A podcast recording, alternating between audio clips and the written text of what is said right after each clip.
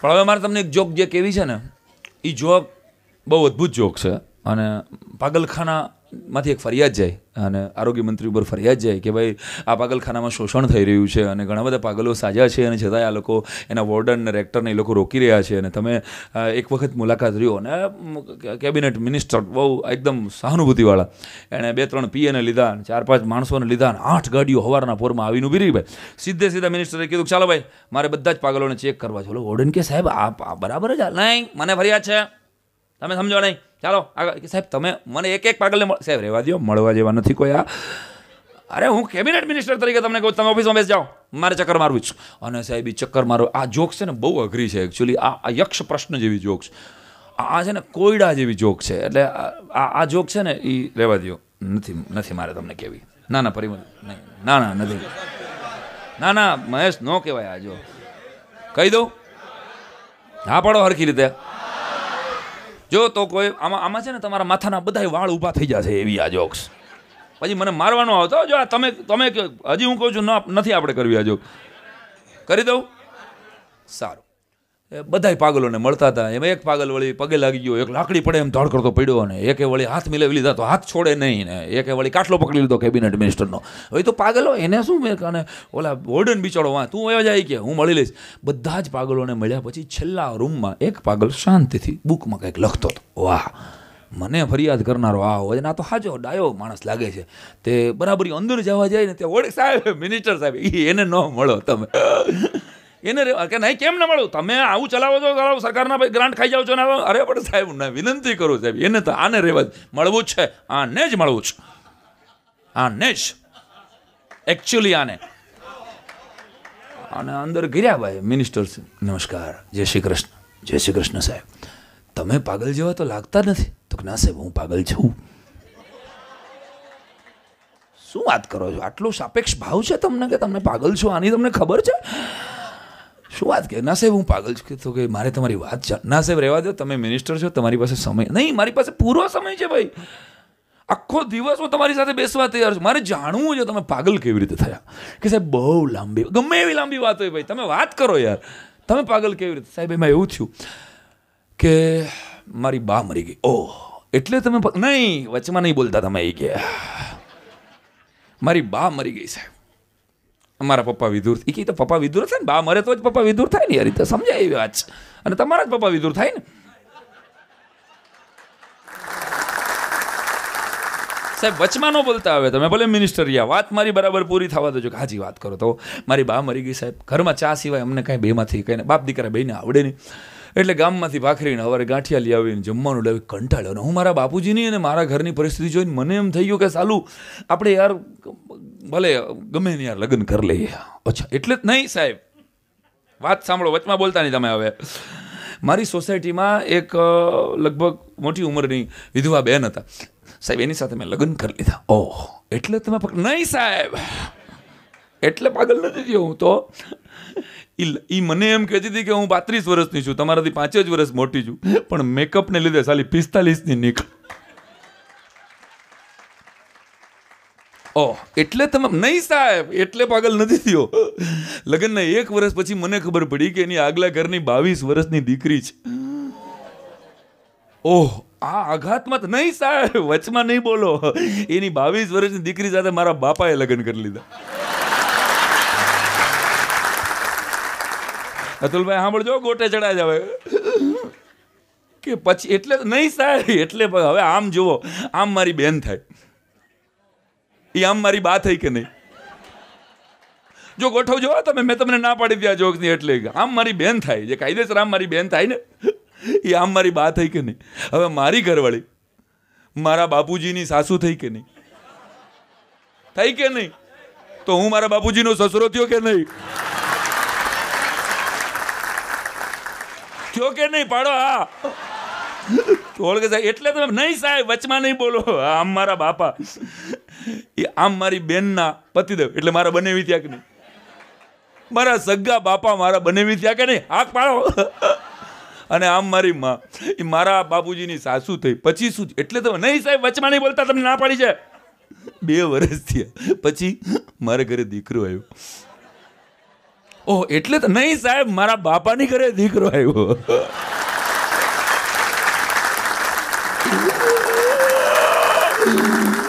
મારા બાપાની ઘરે મારી વાહ વાહ દીકરો આવ્યો સાહેબ. હવે મારા બાપાની ઘરે દીકરો આવે એ આમ મારો ભાઈ થાય. અને ઓમ મારો ભાણીઓ થાય કે નહીં? થાય કે નહીં? મિનિસ્ટર કે, એટલે તમે બચવા નહીં બોલતા, ના પાડી છે તમને મેં. હવે આમ મારો, મારી ઘરે દીકરો, એ મારા બાપાનો પોતરો થાય. થાય કે નહીં? મારો દીકરો, એ મારા બાપાનો પોતરો આમ થાય. અને ઓમ મારા બાપાનો સાળો થાય કે મિનિસ્ટર પાગલ. છટકી ગયું, બાપ. આ, મિનિસ્ટરનું. એ બે જ મિનિટ ખાલી. ટટાર થોડાક આપણે બેસીશું બધા. પોતાની જગ્યાએ પગની આંટી ખોલી નાખો. મોબાઈલ ઠારી નાખો. અને હવે હું જ્યાં સુધી ન કહું ને, એટલે બે જ મિનિટ હું લઈશ તમારી. બે મિનિટ સુધી આપણે એક પ્રાર્થના કરવી છે. વચમાં દીપ પ્રગટ તો થઈ ગયું છે, પણ આ બાળક માટેની પ્રાર્થના છે. અને આ પ્રાર્થના પૂરી થાય પછી મારી વાત મારે શરૂ કરવી છે. તમારે આંખ ખોલવાની નથી. પ્રોમિસ આંખ બંધ કરજો બધા. બધાની આંખ. પિતાશ્રી, તમારી કરવી પડશે. પ્રદીપભાઈ, બધા આંખ બંધ. હવે હું પ્રાર્થના કરું છું, મારી સાથે તમારા ઈશ્વરને યાદ કરજો. તમને શું દેખાય છે એ ફીલ કરજો. બધાની આંખો ફરજિયાત બંધ. સ્ટેજ ઉપર પણ. થેન્ક યુ હવે હું પ્રાર્થના કરું છું. ઓ લહદી અલ્હવકૌ અલમન કલકતવ શિવલ અલ્હા કિલકતું કલ. ઇમ આ કોલોમાં ઇમ ગલકતવ શિવલ હલ્લકા હુ લાગુ લાગુ લુગુલ ઉચા ઓ ધીમેથી આંખો ખોલો. કેવી લાગી પ્રાર્થના મહેન્દ્રભાઈ? ક્યાં ભગવાનના દર્શન થયા, કમલભાઈ? દરબાર, કાંઈક દેખાણું? કોઈ મહાદેવ, માતાજી, કાંઈ કાંઈ કોઈને દેખાણું? આવી હાલત આપણે છોકરાની કરી નાખી છે અટાણે. હું સીધો પોઈન્ટ ઉપર આવું છું. આ હિબ્રુ ભાષાની પ્રાર્થના હતી. ચાલો, સમજાણું કઈ? એમ તમે બોલ બોલ બોલ બોલ બોલ બોલ કરો છો. અને છોકરો એને કાંઈ મુદ્દો જ નથી યાર. એને શરાબમાં કે શરબતમાં એને કાંઈ ફરક જ નથી. બાળક જન્મો ત્યારે એનામાં કેટલો કોન્ફિડન્સ હતો કે તમે આખે આખા એક ત્રણ મહિનાના છોકરાને હવામાં ઉડાડતા હતા. શું કરતો હતો તમારું બાળક? અને હવે ઉડાડો, લ્યો. પપ્પા, લાગી જશે. પપ્પા, પડી જાય આ ડર કોણે શીખવાડ્યો સાહેબ? લંચ બોક્સ દેતી વખતે મમ્મી જ કહે છે કે જો, તારે જ ખાવાનું છે. ઓલો જાડીઓ મહર્ષિ છે ને, એ તારો લંચ બોક્સ ખાઈ જશે. ખબરદાર જો એને આ કાજુ બદામ આપ્યા છે. સાહેબ, સાઠ વર્ષના માણસની અંદર રહેલા લોભ અને લાલચ અને સ્વાર્થના મૂળ બાળકના લંચ બોક્સથી શરૂ થયા છે. આપણે કેમ ભૂલી જાય છે? બહુ નાની પણ મને આમ ખૂચી જાય એવી વાત હતી, એટલે કહી દઉં તમને કે અંગ્રેજીમાં જ વાર્તાલાપ કરેલો છોકરાને કીધેલું મમ્મીએ કે જો બેટા બસ સ્ટેન્ડ સુધી જવું હોય ને, તો સિક્સટી રૂપીઝમાં જઈ શકાય. ઓલો ફૂલછાપ ચોકે ઊભો રહ્યો. રિક્ષાવાળાને કીધું, ભાઈ, મને bus stand I want to go at bus stand. Okay, આવી જાઓ. કેટલા લઈશ? તો કે, પચાસ. નહીં, મારી મમ્મીએ કીધું છે સિક્સટી આપીશ. આવી જાઓ આવી જાઓ આવી જાઓ, આવી જશે તમારા લીધે જ અમારું હાલે છે કે તો આવું અંગ્રેજી ભણાવવું છે આપણે? મને તમે જવાબ આપશો કે તમને સગાઈ આમાં જેટલા લગ્ન કરેલા બેઠા છે સો એટલે જ પેરેન્ટ્સ હોય, સ્વાભાવિક છે.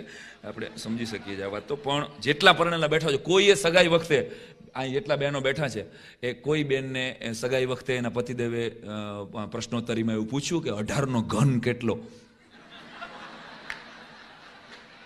આવું કોઈને પૂછ્યું? કોઈને પૂછ્યું કે ચોવીસનું ચોવીસ ગુણ્યા આઠ એનું આ પરીખ કેટલો થાય આ વ્યાસનો? આ જવાબ આપો, પછી આપણી સગાઈ પાક આવું બન્યું જ ક્યાંય?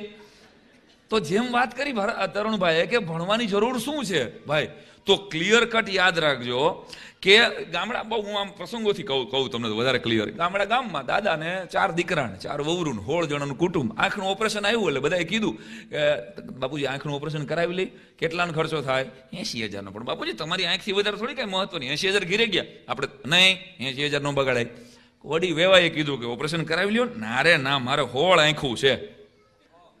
આ બધી મારી આંખું છે ને, મારા ચાર દીકરા, મારી ચાર વહુરું, એના ચા હોળ આંખું છે, મારે હું ઓપરેશન કરાવવાનું? ના પડે, બધાય કહે, ના પડે ના પડે. મહિનો વયો ગયો. કાકા, દાદાના આંખોમાં દેખાય નહીં. અને પણ છોકરા બહુ ધ્યાન રાખે, વહુરું ધ્યાન રાખે, કુટુંબ આખું ધ્યાન રાખે. એમાં એક દિવસ રાત્રે બાર વાગે ઘરમાં આગ લાગી. આગ લાગી અને જે સોળે સોળ કાક દાદાની આંખું હતી ને બધી વંડી ટપીને ભાગી ગઈ. અને તે દી છેલ્લે અગ્નિ સમાધિ લેતા લેતા ભરતભાઈ દાદાએ એટલું વિચાર્યું હતું, કાશ મારી પાસે મારી આંખ હોત ને, તો હું નીકળી જાત. એમ આપણી જ્ઞાતિ અલગ અલગ છે ભાઈ. આપણા બાળકો અલગ અલગ એને- એની શક્તિ લઈને આવેલા છે. એટલે બધાની અલગ અલગ શક્તિઓ છે. સચિન તેંડુલકરને તમે સારામાં સારો કૂક બનાવ્યો હોત તો શું થાત? લતા મંગેશકરને તમે ટેનિસનો રેકેટ આપી દીધું હોત તો શું થાત? બે મિનિટ વિચારો ને ખાલી. અમિતાભ બચ્ચનને ફૂટબોલનો ખેલાડી બનાવ્યો હોત તો શું થાત? સાંઈરામ દવેને મારા પિતાશ્રી એન્જિનિયર જ રહેવા દીધો તો શું થાત? આ ચાર ફૂટના અંતરે હું અહીં ન ઊભો હોત. બીજું શું? અને આ બે હોલ પેક ન હોત અત્યારે હાઉસફુલ આ સીધી વાત છે. આ વાત નાનકડી એટલે કહી રહ્યો છું કે તમે તમારા બાળકને ઓળખો. આ જ પરફેક્ટ પેરેન્ટિંગની એક અને પહેલી અને છેલ્લી ટીપ છે. કે હે ઈશ્વર, મને મારા બાળકને સમજવાની શક્તિ દે. એટલે દરેક પાસે પોતાની આંખ જરૂરી છે. દરેક માને એમ જ છે કે દુનિયાનો શ્રેષ્ઠ બાળક બાજુવાળા શોભનાબેનને કરે છે. બિગેસ્ટ ફોલ્ટ આજ આપણો. બસ, તો જો સામેવાળાના દીકરા સામે, જો આની જ વચ્ચે આપણે એટલે ઇઝરાયલે મધમાખી એવી બનાવી કે જે ડંખ ન મારે, પ્રદીપભાઈ. આવી ઇઝરાયલે મધમાખી બનાવી કે જે ડંખ ન મારે. ત્યારે મનુભાઈ આપણા પંચોળી દર્શકે એટલું કીધું કે ઇઝરાયલે ડંખ ન મારે એવી મધમાખી બનાવી છે. યાદ રાખજો, ડંખ ન મારે ને એવા માણસો સર્જવાનું કામ કેળવણીએ કરવાનું છે સાહેબ. ડંખ ન રાખે એટલે અંગ્રેજીનું એક સરસ સૂત્ર હું યાદ કરાવી દઉં to educate the child means to love the child એને પ્રેમ આપો. આ એક બે વાક્યો લાઈફ ટાઈમ યાદ રહેશે. એટલે બીજા કોઈ સેમિનારમાં ક્યાંય તમારે એને પ્રેમ આપો. એ એક લીટીનો કાર્યક્રમ છે કારણ કે એવરી ચાઇલ્ડ ઇઝ ગિફ્ટેડ તમે મને કોઈ ગિફ્ટ આપો, સાંજ સમાચારના માધ્યમથી કરણભાઈ મને કોઈ ગિફ્ટ આપે કે તમે કોઈના લગ્નમાં જાતા હો, ત્યારે પેક કરીને ભલે કોકનું આવેલી ઘડિયાળ તમે પાછી પધરાવતા હો. જનરલી એવું થતું હોય છે, બધું એકનું એક જ આવતું હોય છે. અમને તો ખાલી સાલુથી જ્યારે અમારા શાલથી ઓઢાડીને સન્માન કરીને તમે દાંત કાઢતા હોય છે એટલે કે અમે અમે દીધી હોય દુકાનવાળાને.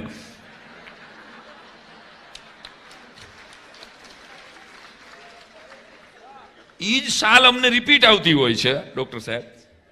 એટલે એમ આપણે દેતા જ રહીએ છીએ ગિફ્ટ આપણી. અત્યારે કોઈને પણ આપણે ગિફ્ટ આપીએ તો આપણે ચેક કરીએ છીએ ને સાહેબ. યસ ઓર નો કે આ ગિફ્ટ આપણે આપીએ છીએ, ક્યાંક તૂટેલી નથી ને ભાઈ? અહીં ક્યાંક રેપર નથી નાખ્યું ને ઓલું આ લગાડેલું નથી ને? ફલાણા પરિવાર તરફથી સપ્રેમ ભેટ. આવું નો વ્યૂ આટલું ધ્યાન રાખીએ છીએ તો એવરી ચાઇલ્ડ ઇઝ ગિફ્ટેડ યાદ રાખો, ઈશ્વર પણ દરેક બાળકને આ ધરતી ઉપર મોકલે છે. એ પહેલાં એ ચેક કરે છે એની ચેકિંગનો ટાઈમ એટલે માના ગર્ભમાં જ્યારે નવ મહિના બાળક રહે છે એ એ નવ મહિના સુધી ચેક કરે છે, તમને સમય આપે છે કે આમાં જે ઉગાડવું હોય એ ઉગાડો, જે વાત. હવે તમે રાડો પાડો છો કે છોકરો મોબાઈલ નથી મૂકતો, તો સીધો અને સટ સવાલનો જવાબ મારી પાસે એટલો છે અને ડૉક્ટર બેઠા છે, ભરતભાઈ બેઠા છે કે જો તમે તમે જ્યારે ગર્ભાધાન અવસ્થામાં હો, ત્યારે તમે મોબાઈલ વાપરવાનું નવ મહિના બંધ કરો. ટીવી વગરના ગેજેટ્સ વગરના જે બાય નવ મહિના પુસ્તકો સાથે અને પ્રકૃતિ સાથે વિતાવે, એનું સંતાન કોઈ દિવસ ભલા માણસ ગેજેટ્સનો ગુલામ ન થાય ન થાય ને ન થાય. હવે મમ્મી વોટ્સઅપ એટલે ખોટું નથી, ખરાબ નથી, પણ સ્વાભાવિક છે ને કે મમ્મી વોટ્સઅપ વાપરે છે ફેસબુક વાપરે છે, બબે કલાક, એ અવસ્થામાં. તો છોકરો આપણું તો ભૂકા કાઢ આપણે બધા તેત્રીસ દસ યાદ રાખજો આઈફોન ટેન આવ્યા છે આપણી ગીરે તો તમે માનો છો કે નહીં? કેટલા માને છે આમાં? યસ નો હાથ ઊંચો કરો. પોતાના કરતા, આપણા કરતા આપણું બાળક ઇન્ટેલિજન્ટ છે, આવું માનો છો તમે? તો એ શું કામ તમારું માને? સાવ મારો જવાબ સીધો છે ભાઈ. અંકુરભાઈ, તમારું સંતાન તમારા કરતા હોશિયાર હોય તો એ તમારું માને શું કામ? બીકોઝ સીધી વાત કે તમારા કરતા હોશિયાર છે. એનામાં અમુક એપ્લિકેશન અપડેટ છે ભાઈ, જે આપણામાં નહોતી. આપણને એ ફેસિલિટી નહોતી મળી. તો આ આને સ્વીકારો ખાલી. આ આ જે જનરેશન ગેપ જેવો શબ્દ સતત બોલાતો આવે છે. હવેનો જમાનો બદલી ગયો છે. અમારા જમાનામાં આવું બધું નહોતું ને હવે બધું બગડી, આવું આવી વાતો ન કરો. કારણ કે મારું માનવું છે કે ચાર્ટર્ડ એકાઉન્ટન્ટથી માંડીને ચા વાળાનું કલેક્ટરથી માંડી અને કામવાળાનું ને ડોક્ટરથી માંડીને ડંકીવાળાનું અને પટાવાળાથી માંડીને પ્રાઇમ મિનિસ્ટરના પાછું ખેંચું છું છેલ્લા શબ્દો. બધાનું બાળક એવરી ચાઇલ્ડ ઇઝ ગિફ્ટેડ હવે સમજાણું? એવરી ચાઇલ્ડ ઇઝ ગિફ્ટેડ ઈશ્વરે આપેલું છે સાહેબ, અને ઈશ્વર ભૂલ કરે? જો આપણે કોઈને લગ્નમાં કોઈ ગિફ્ટ આપતા હોય કે બર્થડેમાં કોઈ ગિફ્ટ આપતા હોય અને ભૂલ ન કરતા હોય, તો આવડો મોટો ઈશ્વર જે આખી સૃષ્ટિનો નિયંતા છે, એ આપણને એક બાળક આપવામાં અને એમાં ભૂલ કેવી રીતે કરે દોસ્ત? એટલે એટલી શ્રદ્ધા રાખો. હા, દરેક બાળક ગિફ્ટેડ છે, પણ કેટલાક મા બાપ રેપર ખોલતા નથી સાહેબ. આ શબ્દ મારા યાદ રાખજો. મોડા ખોલે છે. ક્યારેક તો છોકરાને ખબર નથી પડતી, છોકરો એની રીતે તોડે છે રેપરને એટલે ફરી ફરીને. મા બાપ એટલે મારા માટે શું? મા બાપ એટલે નિંભાડો છે. નિંભાડો નવી પેઢીને તો કદાચ કેવું પડે એટલે કુંભાર જેમાં વસ્તુ બનાવે છે બધી માટલાની. એ નિંભાડો કેટલાય જોયો છે આમાં? નજીકથી નિંભાડો વાહ, નેવું ટકા.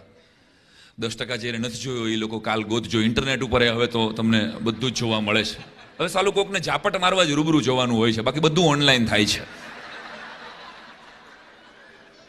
વી આર ગ્રોઈંગ બોસ નિંભાળો. બળે છે. તમે જોઈ છે નિંભાળાની દિવાલો ક્યારેક બળીને ખાક થઈ ગઈ હોય છે. મા બાપ એટલે નિંભાડો છે.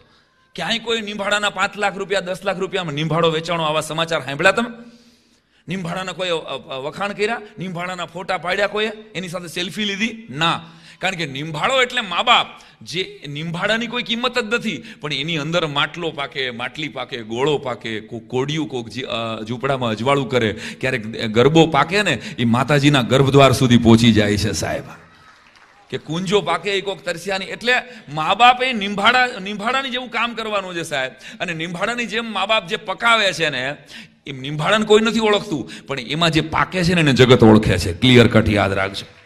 તો તમે ક્યારે ઓળખાશો? તમારા મા બાપ થકી ઓળખાશો. તમારા આજે આજે ઓળખાય છે આપણે કેવી રીતે? તો કે ફલાણા ભાઈનો દીકરો, હજી. અને આપણે ગુજરાતીઓમાં તો પિસ્તાલીસ વર્ષનો હોય તો એમ જ કહેવાય બાપભાઈનો બાબો છે બાળકની મૂંઝવણને મોહબ્બત કરતા શીખવાનું છે આ પેરેન્ટિંગથી આપણે. કે ભાઈ એની જે મૂંઝવણ છે એ એકચ્યુઅલી તમારી મૂંઝવણ નથી. એ આખા સમાજની કાંઈ તમારે એકના જ ઘરમાં પ્રોબ્લેમ છે, આવું સેજે ન માની લેતા.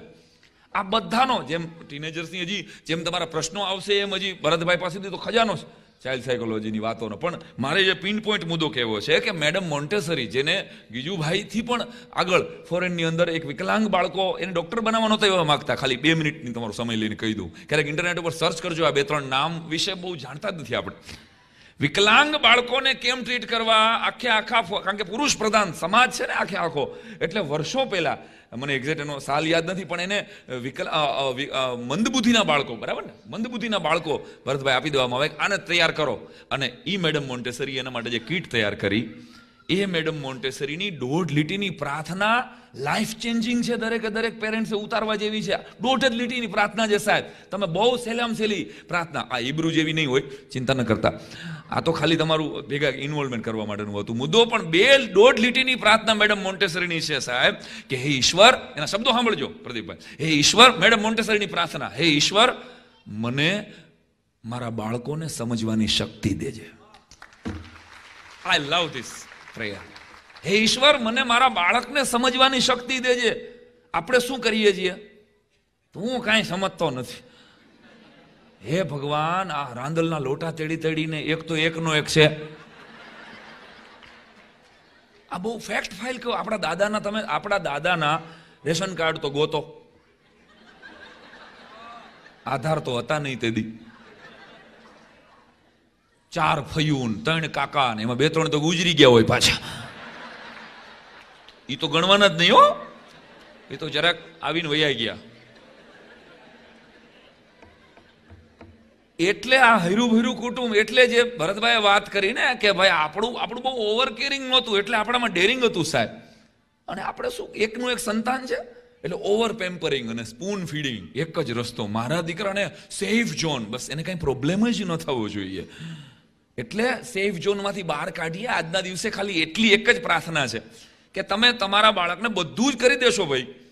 સાયકલે તમે લઈ દેશો અને એને પંચરે તમે કરાવી દેશો. તો યાદ રાખજો કે તમે જ્યારે આ ધરતી ઉપર નહીં હોય ને ત્યારે એના જીવનમાં એની માનસિકતામાં એટલા પંચર પડશે ને કે દુનિયાનો એકય દુકાનવાળો એને હાજો નહીં કરે. થોડોક હેરાન તો થવા દો એને થોડોક પરસેવો તો વળવા દો સાલું પ્રોબ્લેમ પણ અત્યારે તમે જુઓ, એક છોકરાનો બાબો અઢાર વર્ષના બાબાને ઘોડિયામાં સુવાડ્યો એક બેને અઢાર બેક બેન આજ શું કરો છો? અને બેન બેન હાલડું ગાતા હતા બહુ ભયંકર. હુડુલ્લું હાલ્યો તારે બાપોટા હાલ બેન હાલડું, મને કે ભાઈ આ સાંભળીને જ મારા બાબા નીંદર આવે છે. મરે મરે કીધું આ. ટાલવાળા જેટલા મિત્રો બેઠા છે ને, એનો એક ફાયદો છે. હા, એક બહુ મોટો ફાયદો એ છે કે રાત્રે બે વાગે તમે એને જગાડો કે આપણે અત્યારે અત્યારે મહુવા જવાનું છે. સવારની ફ્લાઇટ છે, તો એને કાંઈ ટેન્શન જ નહીં કપડાં પહેરીને રેડી ધન કમ્પ્લીટ સીધા. તૈયાર જ. ફ્રેશ જ હોય એવરી ટાઈમ અને સૌથી મોટો મોટો ડ્રોબેક એ છે કે મોઢું ક્યાં સુધી જવું હોય નક્કી નથી થયું મોઢું ધોવે તો માથું ધોવાઈ જાય, માથું ધોવે તો મોઢું ધોવાઈ જાય છે. બધા એમ કહે છે કે ટાલ પડે ને એ પૈસાદાર હોય એટલે મેં થોડાક ઉપડાવી નાખ્યા. એમ જ્યારે થોડાક હપ્તા ભરાઈ જાય તો. કાંઈ ફેર ન પડ્યો જો કે બાકી તો હમણાં એક ભિખારીને રોટલી આપવા ગયા ને બેન, તો ઊભા રહી ગયા. તને કેમ ક્યાંક જોયો હોય એવું લાગે છે ભાઈ? બોલે, ભિખારી કે, મેડમ, આપણે ફેસબુક ઉપર ફ્રેન્ડ છીએ. ત્રણ દીથી રિક્વેસ્ટ મોકલું છું તમને ગયા હું. ઇન્સ્ટાગ્રામમાં તમને ફોલો કરું છું. બોલો, લ્યો. એની સામે તમે પછી ક્યાં ઠેઠ પહોંચશે? આ તો એક જણો તમે આંખી અડાડીને, હાલો હાલો. પપ્પા શું કરે છે? કાકાને કેમ કેમ પેલા આવી રીતે વાત કરસ? મને કે, આઈફોન છે. નથી સમજાણું હજી ઘણાઈને એટલે કોઈ એમ કહેતું હોય કે બાયુ પાસે પૈસા નથી. ના ખોટી વાત છે. બૈરાઓ પાસે પૈસા છે અને બુદ્ધિ જ. પણ જ્યાં સુધી પતિ ના હોય ત્યાં સુધી પોતાના નથી વાપરતા. જાગો ગ્રાહક, જાગો. છોકરાઓની અરે મારો નાતો જોરદાર છે. છોકરા બહુ હોશિયાર. સાડા સાત વાગ્યાની સ્કૂલ છે. એક છોકરો નવ વાગે આવ્યો મેં વળી કીધું મારી સ્કૂલમાં, કેમ એટલે આટલો બધો મોડો આવ્યો? એક છોકરો કે, તમારે મારી રાહ ન જોવી સાહેબ. નિશાળ ચાલુ કરી દેવી. વહેલા મોડું તો થાય. હા, અને કેવા અમુક તો સાહેબ, કલેક્ટર સાહેબ અહીં બેઠા છે. બહુ આમ સરળ હૃદયને મને આમ મળ્યો તો હું રાજી થયો. અમારા છોકરા સાહેબ એવા જવાબ આપે. એક છોકરો ન આવ્યો બીજે દી સાહેબ ખીજાણા. કેમ એ કે કાલ નહોતો આવ્યો? અને છોકરો ખરાબ ફાય કે કેમ? કાલે આવ્યા હતા એ બધા હું કલેક્ટર થઈ ગયા. એક દી નો આવી એમાં કે કલેક્ટર થઈ ગયા કે, આ, હા હા, તમે ત્રણ દીથી નહોતા આવ્યા હમણાં, મારો હાળો બીમાર છે ને મારી હાળીના લગ્ન છે અમે કઈ કીધું? સાહેબ જ રજા મૂકીને ઘીરે આવી ગયા, બોલો. એટલે આવાય ભટકાય છે આ પણ ભટકાય અમારે ક્યાંય લેવા છોકરાઓમાંથી અનિર્દોષ વાતો છે. આ બધી નિખાલસ વાતો છે એટલે અમે કઈ કાયમને માટે. મારા ઘરની બાજુમાં કાકા રહ્યા છે. એ દસમા માળે બિહારીભાઈ દસમા માળે ઠેઠ પહોંચી ગયા હતા. ને ત્યાં કોકે બરાબર ફોનમાં વાત ચાલુ કોક આવીને કે, એ ગીરધરભાઈ! લાણે આમ કરીને આમ જોયું. તમારી દીકરી વહી ગઈ? હે? દીકરી વહી ગઈ? તો કે, હા હા, હવે હું જીવું. એમ કે દસમા માળે થયા ને ખાવી કા સીધે સીધો ત્યાંથી પડતું જ મૂક્યું. એ હાથમાં માળે પહોંચ્યા ને ત્યાં યાદ આવ્યું કે એલા મારે ક્યાં દીકરી છે? પાંચમા માળે યાદ આવ્યું કે મારા ક્યાં લગ્ન થયા છે? બીજા માળે પહોંચ્યો ત્યાં કેલા હું ક્યાં ગિરધરભાઈ છું? ગિરધરભાઈ તો મારી બાજુમાં રહીએ છે. તાળ. બેહણું રાખ્યું છે શિવરાજ પછી ગિરધરભાઈનું. પોગાય તો પોગી જાજો રાજકોટ. એટલે આવાય માણ લેવા દેવા વગરના ઉપાડી લે છે કેટલાક તો? અમુક માણસો આવે, ઘણા એક મને, હમણાં એક જણ આવ્યો, મને કે છવ્વીસમી જાન્યુઆરી અને પંદરમી ઓગસ્ટ. આ બંને મને કે સાથે આવે તો મને નાકમાંથી ધૂંબ માર લેવાનું મન થયું જીતુભાઈ મેં કીધું, તારે શું કામ ભેગા લાવવા જોઈએ? તારે કરવું છે હું બે ભેગા લાવીને? મને કે, બે રજા મળે ને. મેં કે તું રાજીનામું દઈ દે એટલે આખે આખું પેન્શન મળશે અને તને ગ્રેચ્યુટી મળશે અને જિંદગી આખાની રજા મળશે. અમારા ગામડા ગામની વાત કરું, અમરનગર અમારું ગામ અને એમાં એક અમારો ભાઈબંધ, જગો, અમારી હારે ભણતો અને શું ખાધડકો સાહેબ. ભગવાને જાણે એને ખાવા હાટું જન્મ આપ્યો હતો. એ જીવવા માટે નહોતો ખાતો, ખાવા માટે જીવતો હતો. એક ટંકે એ તરુણભાઈ બેસે એટલે સો રોટલી ખાઈ જાય. સો રોટલી એક ટંકે અને આવડી આવડી, મોટી મોટી. હો પાછી, બ્રાહ્મણ વાણિયાની નહીં, મોટી. હા સો રોટલી દાબી જાય. બપોરે બેહેલ, સો રોટલી દાબે. સાંજે બેસેલ, સો રોટલી દાબે. હવે આખા ગામને ખબર કે જગાને કોઈ દી જમવાનું કહેવાય નહીં. આ સાત આઠ જણા ને જમ, એકલો જમી જાય જગો. એમાં ગામમાં સર્કસ આવ્યું સાહેબ. સર્કસ આવ્યું એટલે બરાબર બનેલી ઘટના. મેં ઓલી મેનેજરને વાત કરી કે અમારે જગો હે, ખાધોડકો, એક ટંકની સો રોટલી ખાઈ જાય. મને કે, શું વાત કરો છો? મને કે, હા, તે મેનેજર ઘરે આવ્યો, એને જોયું ખારું એક ટંકે સો રોટલી ખાઈ જાય ક્યાં વાત છે? અને એણે કીધું કે, હા, એને બાપુજીને કે, હું રોજના સો રૂપિયા આપું, જો આ સર્કસમાં ખેલ કરવા આવે તો. તો આને ઘરમાંય કોઈ દસ રૂપિયા દેતું નથી કે. લઈ જાઓ, બીજી વાત નહીં, તમે એ અને સારું સર્કસવાળા લઈ ગયા અને પહેલા દિવસે સર્કસમાં એને તો ખેલ મૂક્યો કે આ જગો, તમારા જ ગામનો જગો, જુઓ ખેલ, એક ટંકના સો રોટલી ખાઈ જાય. ક્યાં બાત ટંકની હો ઉલાળી ગયો, બીજા ટંકની બીજો હો અને ક્યાં બાત? જામી ગયું. પછી તો બોર્ડ લાગ્યા ને આજુબાજુના પચાસ હો ગામડા ઠલવાણા કે આપણો જગો ટંકની હો ખાઈ જાય છે. ફટાફટ, અને તાલીઓના ગડગડાટ સાથે જગો હોની માથે વયો ગયો. હવા હોય ક્યારેક પોગી જાય. પણ એમાં સુપર ડુપર હિટ સર્કસ થઈ ગયું. પછી લોચો શું થયો શૈલેષભાઈ ખબર? કે રવિવારે ત્રણ શો આવ્યા. ત્રણથી છ, છથી નવ નવથી બાર. ત્રણથી છમાં સો રોટલી ખાઈ ગયો. છથી નવમાં સો રોટલી ખાઈ ગયો. નવથી બાર, પછી તો લોકો જગાવવાની રાહ જોતા હતા જગો આપણો આવે છે ને, એટલે નવથી બાર હકડે ઠાઠ ઓડિયન્સ ભરાઈ ગયું. પોણા નવે મેનેજર ગોતે જગો ક્યાં ગયો? ક્યાં ગયો ભાઈ જગો? કે ખબર નહીં સાહેબ અને સ્ટાર થઈ ગયો તો જગો કે ગોતો ભાઈ જગાને જલ્દી. ફોન તો હતા નહીં જમાનામાં. બમ બાટ મેનેજરે લીવર માર્યું. ઘીરે ગયા, ઘીરે જોઈને તો જગો ટેસ્ટથી ઘીરે જમતો હતો. કે, એ ભાઈ, આ નવથી બાર શો શરૂ કરવાનો છે. એ કે, ખાવા તો દિયો, ધંધો જ કરવો કે ખાવું?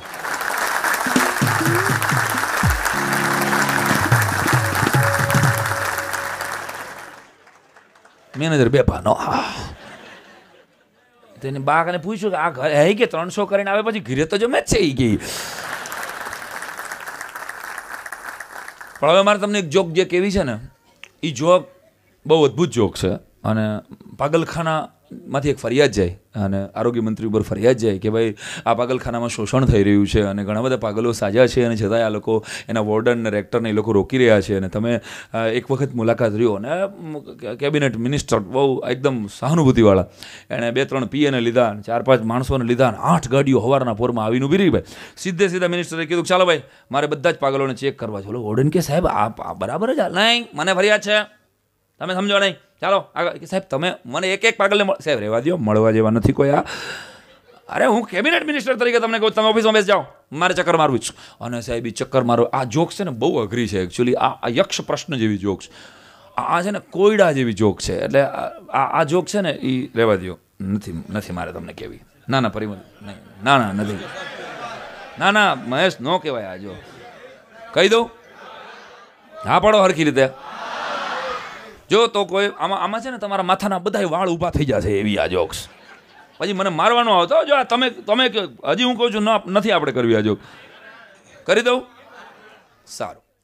બધાય પાગલોને મળતા હતા. એમાં એક પાગલ વળી પગે લાગી ગયો. એક લાકડી પડે એમ ધોળ કરતો પડ્યો અને એકે વળી હાથ મિલાવી લીધા તો હાથ છોડે નહીં ને. એકે વળી કાટલો પકડી લીધો કેબિનેટ મિનિસ્ટરનો. હવે તો પાગલો, એને શું મેં અને ઓલા વોર્ડન બિચારો વાં તું એવા જાય કે? હું મળી લઈશ. બધા જ પાગલોને મળ્યા પછી છેલ્લા રૂમમાં એક પાગલ શાંતિથી બુકમાં કંઈક લખતો હતો. વાહ, મને ફરિયાદ કરનારો આ હોય ને, આ તો હાજો ડાયો માણસ લાગે છે. તે બરાબર અંદર જવા જાય ને, ત્યાં ઓળખ સાહેબ, મિનિસ્ટર સાહેબ એને ન મળો તમે. એને કે નહીં, કેમ ન મળું તમે આવું ચલાવો છો, ચલાવો, સરકારના ભાઈ ગ્રાન્ટ ખાઈ જાઓ છો ને અરે પણ સાહેબ ને વિનંતી કરું સાહેબ, એને તો આને રહેવા મળવું જ છે, આને જ મળવું છે. આને જ. એકચ્યુઅલી આને. અને અંદર ગિર્યા ભાઈ મિનિસ્ટર નમસ્કાર, જય શ્રી કૃષ્ણ. જય શ્રી કૃષ્ણ સાહેબ. તમે પાગલ જેવા તો લાગતા નથી. તો ના સાહેબ, હું પાગલ છું. શું વાત કરો છો? આટલો સાપેક્ષ ભાવ છે તમને કે તમને પાગલ છો? આની તમને ખબર છે? શું વાત કે? ના સાહેબ, હું પાગલ છું તો કે મારે તમારી વાત છે. ના સાહેબ, રહેવા દો, તમે મિનિસ્ટર છો, તમારી પાસે સમય નહીં, મારી પાસે પૂરો સમય છે ભાઈ. આખો દિવસ હું તમારી સાથે બેસવા તૈયાર છું. મારે જાણવું છે તમે પાગલ કેવી રીતે થયા. કે સાહેબ, બહુ લાંબી, ગમે એવી લાંબી વાત હોય ભાઈ, તમે વાત કરો યાર. તમે પાગલ કેવી રીતે? સાહેબ, એમાં એવું થયું કે મારી બા મરી ગઈ. ઓહ, એટલે તમે નહીં, વચમાં નહીં બોલતા તમે એ કે. મારી બા મરી ગઈ, સાહેબ. અમારા પપ્પા વિધુર એ તો પપ્પા વિધુર થાય ને? બા મરે તો જ પપ્પા વિધુર થાય ને એ તો સમજાય એવી વાત છે. અને તમારા જ પપ્પા વિધુર થાય ને? સાહેબ, વચમાં ન બોલતા આવે. તમે ભલે મિનિસ્ટર રહ્યા, વાત મારી બરાબર પૂરી થવા દેજો કે હાજી વાત કરો તો. મારી બા મરી ગઈ સાહેબ. ઘરમાં ચા સિવાય અમને કાંઈ બેમાંથી કંઈ બાપ દીકરા બેને આવડે નહીં. એટલે ગામમાંથી ભાખરીને હવારે ગાંઠિયા લઈ આવીને જમવાનું લાવી કંટાળ્યો હું મારા બાપુજીની અને મારા ઘરની પરિસ્થિતિ જોઈને મને એમ થઈ ગયું કે સાલું, આપણે યાર ભલે ગમે યાર લગ્ન કરી લઈએ. અચ્છા, એટલે જ નહીં સાહેબ. વાત સાંભળો, વચમાં બોલતા નહીં તમે હવે. મારી સોસાયટીમાં એક લગભગ મોટી ઉંમરની વિધવા બેન હતા. સાહેબ, એની સાથે મેં લગ્ન કરી લીધા. ઓહ, એટલે તમે નહીં સાહેબ. એટલે પાગલ નથી થયો હું તો. ઈ મને એમ કહેતી હતી કે હું પાંત્રીસ વર્ષની છું, તમારાથી પાંચ જ વર્ષ મોટી છું. પણ મેકઅપને લીધે સાલી પિસ્તાલીસની નીકળ. ઓહ, એટલે તમે નહીં સાહેબ, એટલે પાગલ નથી થયો. લગ્નના એક વર્ષ પછી મને ખબર પડી કે એની આગલા ઘરની બાવીસ વર્ષની દીકરી છે. ઓહ, આ આઘાતમાં તો નહીં સાહેબ, વચમાં નહીં બોલો. એની બાવીસ વર્ષની દીકરી સાથે મારા બાપાએ લગ્ન કરી લીધા. અતુલભાઈ, સાંભળજો, ગોટે ચડાય જાવે. કે પછી, એટલે નહીં સાહેબ, એટલે હવે આમ જુઓ, આમ મારી બેન થાય. એ આમ મારી બા થઈ કે નહીં? જો ગોઠવ જોવા તમે, મેં તમને ના પાડી દીધા જોક્સની એટલે આમ મારી બેન થાય, જે કાયદેસર આમ મારી બેન થાય ને, એ આમ મારી બા થઈ કે નહીં? હવે મારી ઘરવાળી, મારા બાપુજીની સાસુ થઈ કે નહીં? થઈ કે નહીં? તો હું મારા બાપુજીનો સસરો થયો કે નહીં? થયો કે નહીં? પાડો, હા. કે સાહેબ એટલે તમે નહીં સાહેબ, વચમાં નહીં બોલો. આમ મારા બાપા. એ આમ મારી બેનના પતિદેવ એટલે મારા બનેવી ત્યાં કે નહીં? મારા સગ્ગા બાપા મારા બનેવી ત્યાં કે નહીં? હાક પાડો. અને આમ મારી માં. એ મારા બાપુજીની સાસુ થઈ. પછી શું? એટલે તો નહીં સાહેબ, વચમાં નહીં બોલતા, તમને ના પાડી છે? બે વર્ષ થયા. પછી મારા ઘરે દીકરો આવ્યો. ઓહ, એટલે તો નહીં સાહેબ, મારા બાપાની ઘરે દીકરો આવ્યો.